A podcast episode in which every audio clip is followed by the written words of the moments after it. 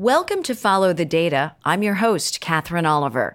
We continue our special series featuring Mike Bloomberg's commencement addresses this year. On May 29th, Mike delivered remarks at Harvard Business School's 2019 Class Day. He spoke about his career, learning never to compromise when it comes to ethics, and the urgent need for ethical leadership. Listen now. Well, good afternoon. Uh, thank you, Dan, for the introduction. And you really don't have to call me Mayor Bloomberg. Mr. Bloomberg would be just fine. Thank you. and let me also thank Nitin for the honor of addressing you. I didn't have much choice when he called. He didn't ask me to come, he told me I was coming. Uh, let me begin with the most important words I can say today. Congratulations to the distinguished graduates of the great class of 2019.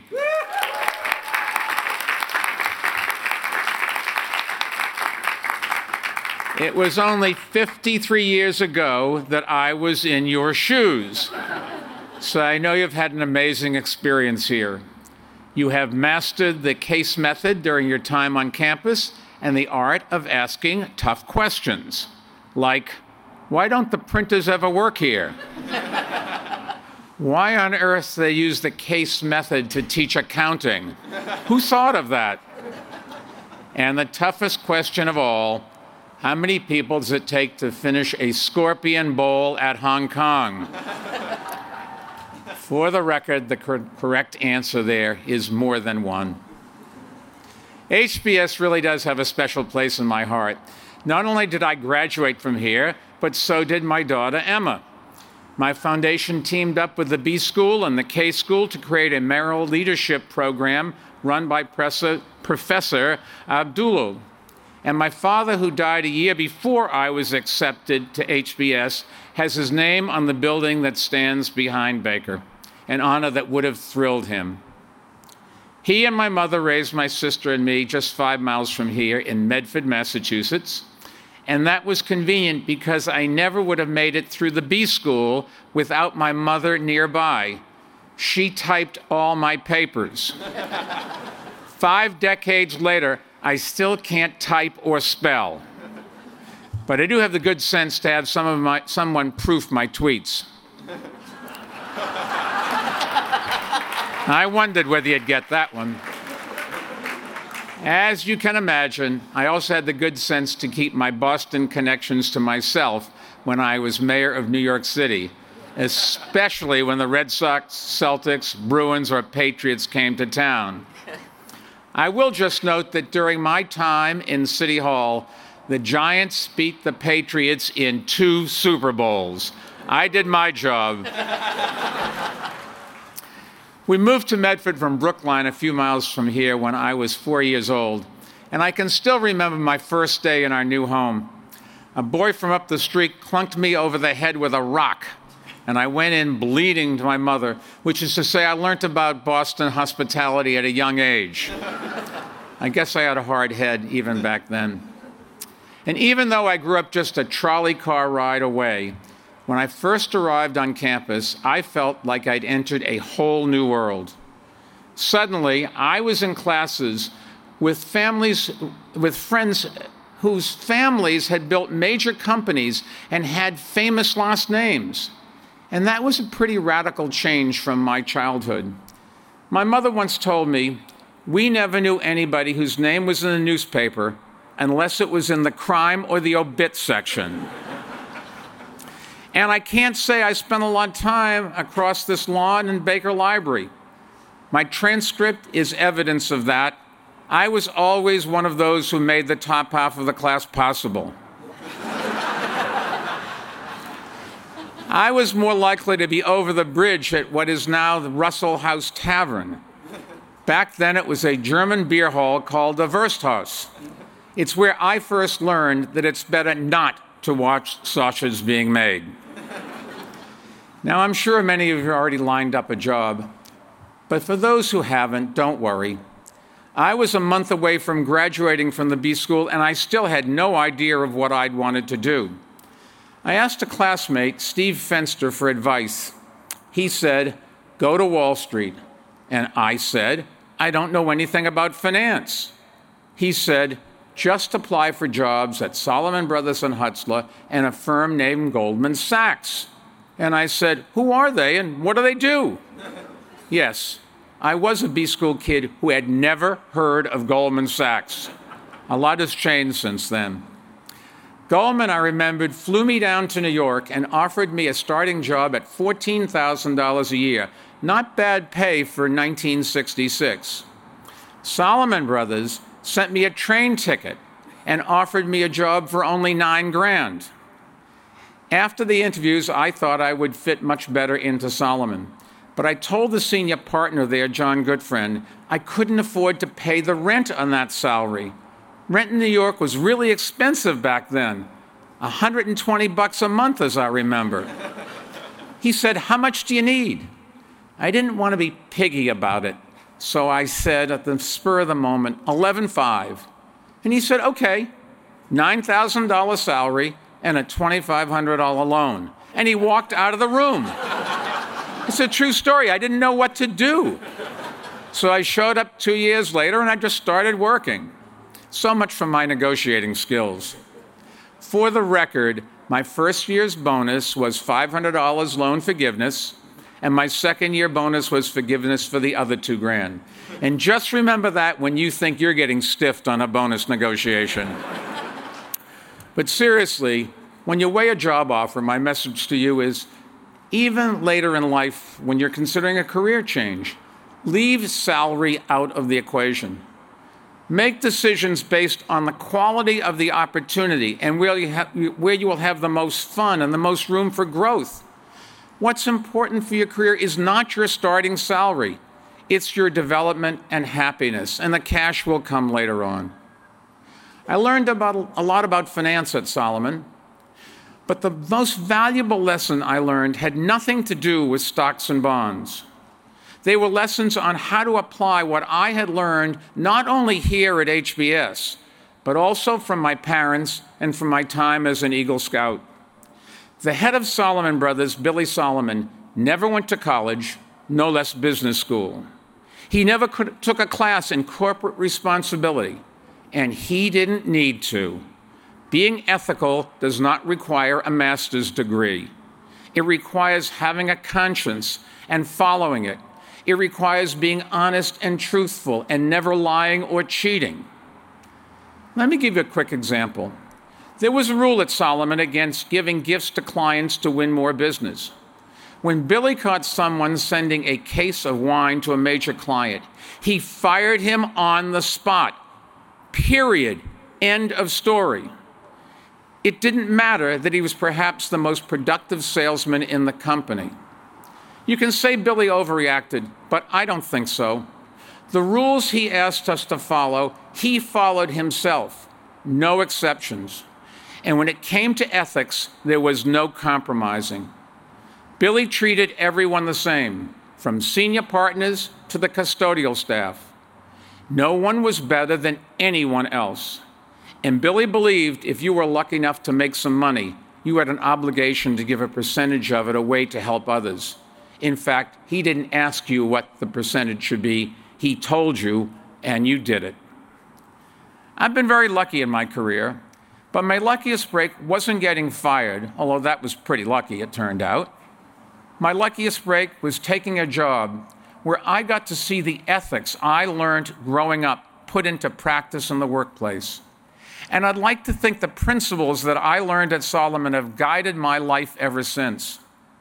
But when we look at today's world, it's not clear that everyone with a degree in business has those principles. And that's one reason I believe that this great country of ours is suffering from an ethical crisis that is corroding our society. Today, Americans are questioning whether those in the private sector and in Washington can provide the moral leadership our country needs, both economically and politically. They see the rewards of the economy increasingly concentrated at the top. They see wealthy parents scamming the college admissions process. They see families unable to afford health care and housing in the world's richest country. They see decades of discrimination based on race and ethnicity trapping another generation into poverty. And they wonder is our economic system breaking down? At the same time, if they're not blinded by partnership, when they look at Washington, D.C., they see truth and science being trampled with reckless abandon. They see the rule of law being attacked and undermined. They see a chorus of enablers who defend every lie and abuse of power. And they wonder is our political system breaking down too? Now, as you may know, I've never been much for party politics. I've supported Democrats, Republicans, and independents. Hell, I've actually been a Democrat, Republican, and independent. no party has a monopoly on good ideas or good people. But I believe all of us have an obligation to reject those who traffic in dishonesty and deceit. That is not a partisan position, that's a patriotic position. For full disclosure, back in 2016 at the Democratic National Convention in Philadelphia, when the Republican nominee was promising to run our country like he ran his business, I said, God help us. Not just because he went to Wharton. Actually, I wish I hadn't been right. But unfortunately, when we elect people to public office who have no interest in ethics, that depravity trickles down and it seeps into our culture. 30 years ago, New York Senator Daniel Patrick Moynihan, a Harvard professor, I should note, described society's growing tolerance for illicit behavior as defining deviancy down. Today, we face the same problem, only the bad behavior is not on our city streets, but in the halls of power in Washington. And as our political culture degenerates, so does our ability to address all the big challenges that we face. Now, the good news is there is a solution. In fact, I believe that the solution to our political problems is also the solution to our economic problems. And I can sum it up in one word integrity. In Econ 101, you were probably taught that markets are based on supply and demand. But for capitalism to really function, people need to have faith that they will be entering into generally fair exchanges, that one side won't cheat on the other. Of course, not every person can be trusted to act with integrity, so we do have laws and regulations that are intended to guarantee it. Those legal controls don't always work, and periodically we do need to update them. For example, a century ago, Teddy Roosevelt took on the largest corporations that were destroying competition. 25 years later, Franklin D. Roosevelt's New Deal provided relief from a Great Depression that some thought would lead to the downfall of capitalism. For their leadership, TR and FDR were reviled by many in the business world and considered traitors to their class. But their actions preserved the integrity of markets by restoring people's faith in them. Now, I'm as much a capitalist as you will ever find, but anyone who believes that unfettered capitalism works hasn't read history. Today, we hear echoes of the challenges the Roosevelts faced. Industry consolidation has reached record levels and is suppressing competition and choice. And more and more Americans, especially in your generation, are questioning whether capitalism is capable of creating a just society. Their fa- faith in America and all that we represent is being shaken. If we do not act to restore it, the turmoil in our politics today will be only a prelude of what's to come, and that could shake the very foundations of our society. Graduates, we cannot allow those issues to fester. We must address them now we must find new ways to build a capitalistic society that is more dynamic and more secure, more affluent and more equal. So think of this as your next case study. And it's the ultimate case study for our country because it's based on the ultimate question How do we restore faith in the promise of America and the future of the American dream? There are no silver bullets, but I believe all of you have a critical role to play. So let me offer you a few ideas on how you can help lead the way.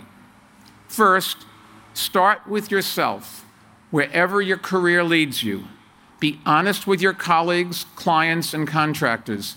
Don't ever try to take advantage of them. Don't hesitate to speak up when someone else does. Faith, public faith in private markets rests on individual actions. Billy Salomon understood that, and I hope you will seek out organizations that are led by people who understand it as well. Second, when applying for a job, align yourself with companies that are engaged in philanthropy.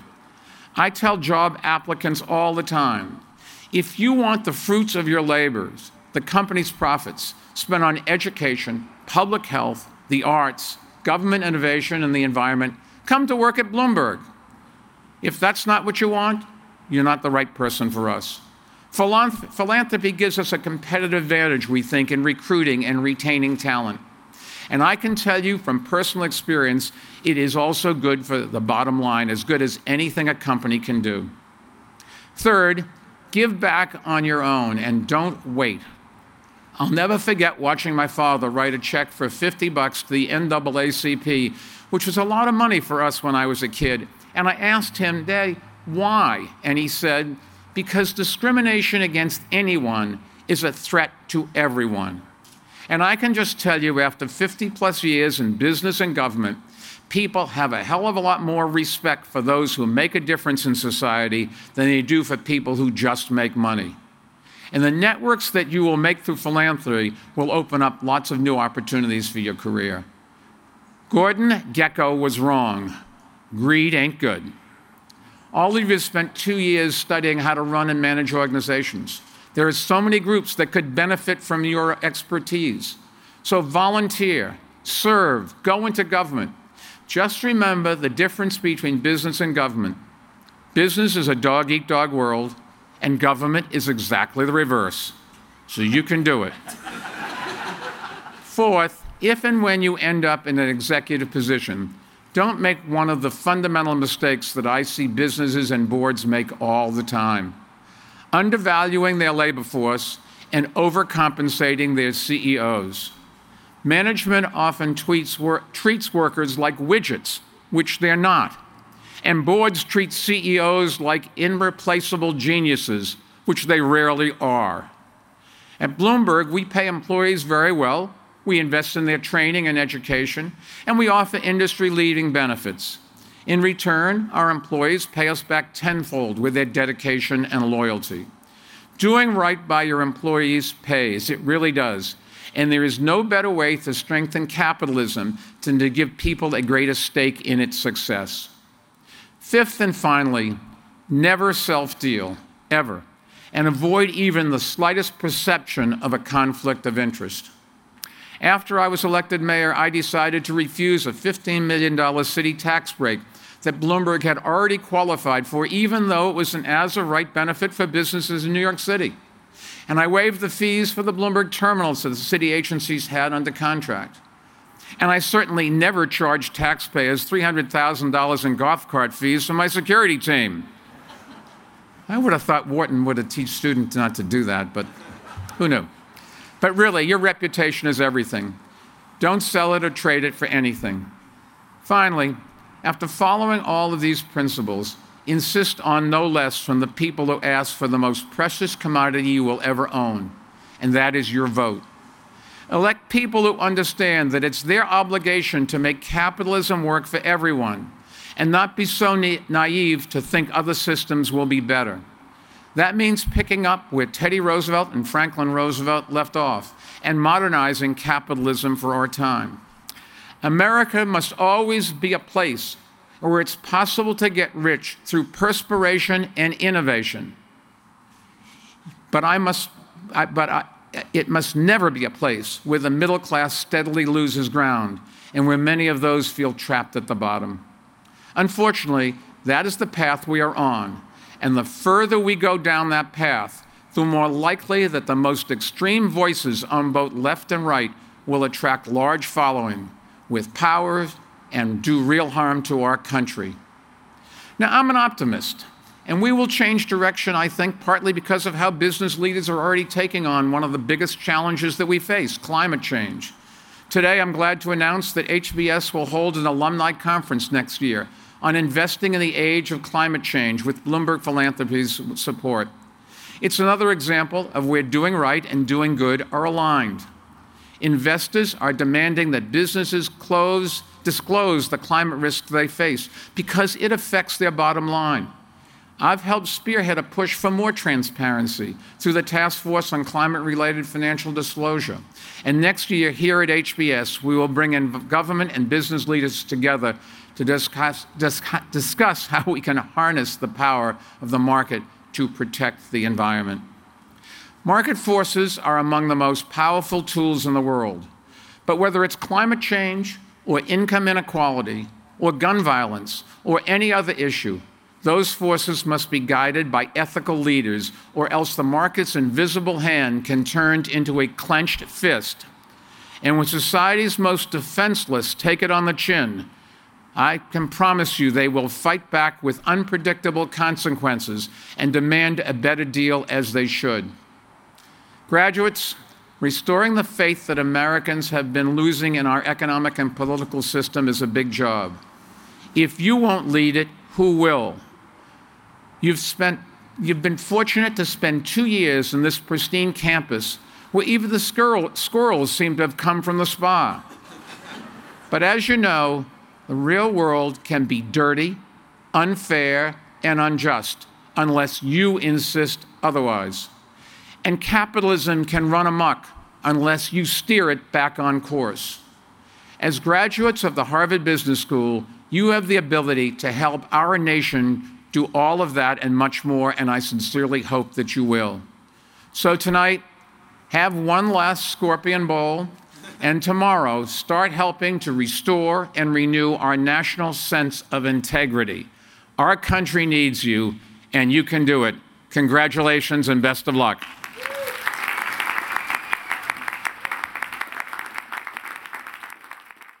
We hope you enjoyed this episode of Follow the Data. For more episodes featuring Mike Bloomberg and the work of Bloomberg Philanthropies, be sure to subscribe to Follow the Data podcast. This episode was produced by Electric Olivas, Ivy Lee, music by Mark Piro, and special thanks to Eric Shepard. I'm Katherine Oliver. Thanks for listening.